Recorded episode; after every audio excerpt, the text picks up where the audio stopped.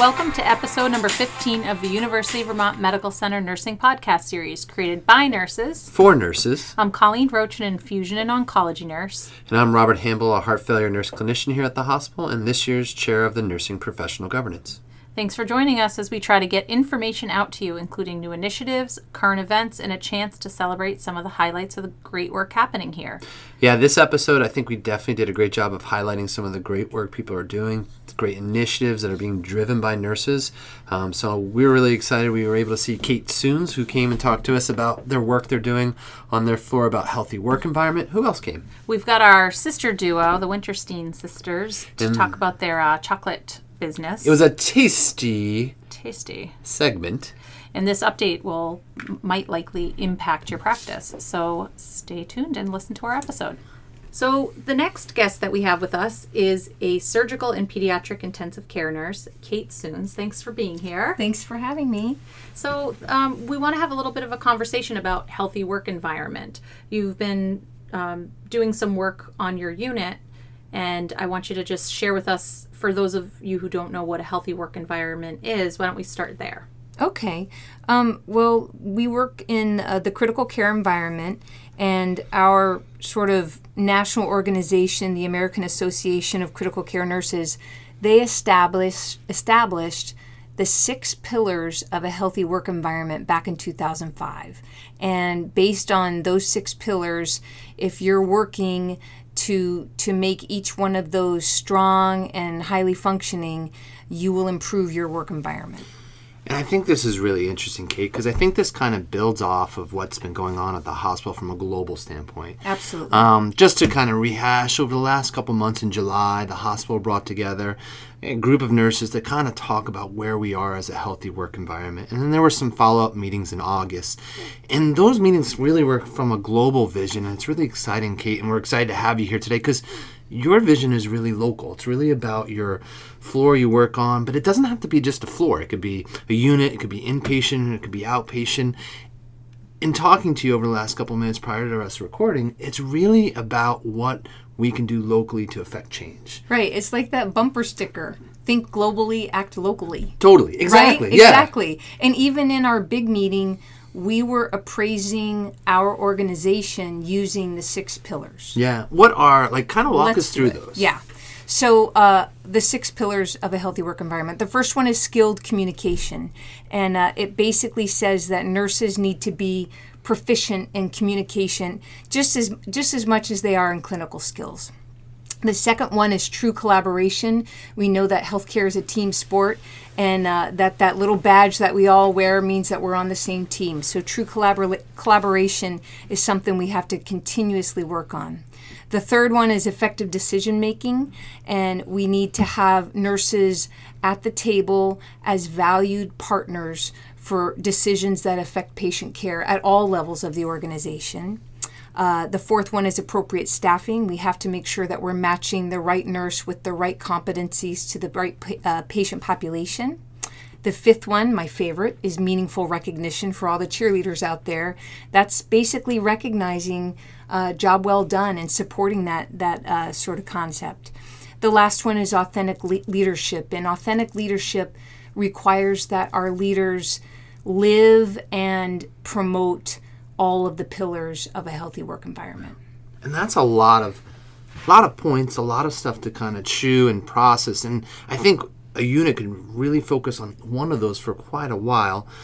Can you talk to us a little bit about, you know, your process as your units come together to really think about how do we affect change locally, knowing that the hospital is working and we're having people thinking big about how do we change this, but what can we do? Like, what are the steps that you've taken? What resources have you used? And where do you stand right now in kind of implementing something? Exactly. So we recognized through the summer that this sort of global initiative was going to take time and that there was a lot of moving parts in how we would appraise where we are and where we want to be. As a, a little I C U um, that's well-versed in the A A C N's Kool-Aid, if you will, um, we said, you know what, we're going to follow the Healthy Work Environment assessment tool and assess our department and use our experience as maybe the the example that other departments, units, clinics can follow. So uh, we've uh, cr- we, the survey's created, it's validated, it's all ready to go. It's less than five minutes, and that comes from the A A C N. A A C N. Yep, yep, totally free. And then all of the data goes right back to A A C N. It's de-identified. They collate the data, and then they will send it back to us with recommendations of proven, tried and tested sort of work work um, workflows for each pillar. So let's say we decide we want to work on true collaboration and skilled communication. I know from reading the A A C N's website that there's a program called Team Steps, and we could involve the residents, the attendings, respiratory, nurses, L N As, everybody to work on how we communicate with each other. So it seems like it's an awesome way for a floor to assess where they are, give them a roadmap on how to affect change, and kind of really work on a pillar that resonates with them. Because there's so many pillars, and some floors may have things that resonate more than others. So this is exciting. I know that you guys have just launched your survey, and we appreciate you guys being the guinea pig, and we hopefully we can bring you back once you've started Absolutely. implementing it. But if I have a, someone who's listening right now, what would be, could they email you? Oh, sure, sure. You could go uh, onto the interweb mm-hmm. to A A C N dot org, American Association of Critical Care Nurses dot org, and at the very top of their homepage is the word excellence. Mm-hmm. You could click on that, and you'll see all of the free tools for health aware- healthy work environment, and it's not just for I C Us, it's progressive care, it's any healthcare environment, um, but you could definitely email me at kate dot soons at u v m health dot org. Awesome. Thank you so much for being here today. This is so exciting that your yeah, floor has created this. I'm super excited. It's going to be good. Thank awesome. you for having me. I appreciate it. We look forward to when you come back and let us Absolutely. know all the things you've implemented. For sure.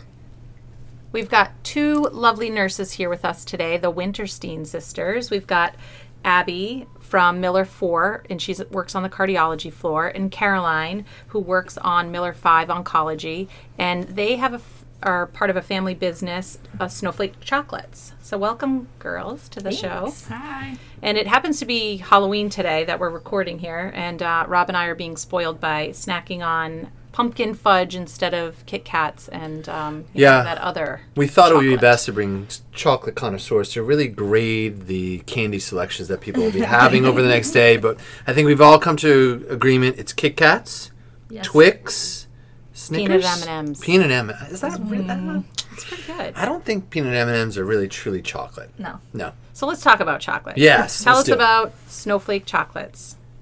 Yeah, so it's our um, grandparents started the business. Our grandmother, Mama, we call, and Grandpa, Papa, started the business in nineteen eighty-six out in Jericho. Um, Papa learned to make chocolate from his dad, who had a store in Pencil- Pittsburgh, Pennsylvania, and then they moved here in nineteen eighty-six, and he was a banker originally and then started making um, chocolate actually out of their kitchen yep. in their house. And then they um, expanded it and built the chocolate shop out there. And how did you get the name Snowflake? Um, so Snowflake Bentley, actually, he was the one that discovered that all um, snowflakes are different. Um, he's from Jericho, so it's kind of like a tribute to him. And it's just because your chocolates are handmade, so each one is individual. Exactly. Oh, my God. That's awesome. Right? Yeah. So what other things do they make at the shop? There's chocolate, and then um, I think you guys had mentioned the candy canes. There's oh, homemade candy canes yep. there. Um, around Christmas time, we have hand-pulled, home- handmade candy canes.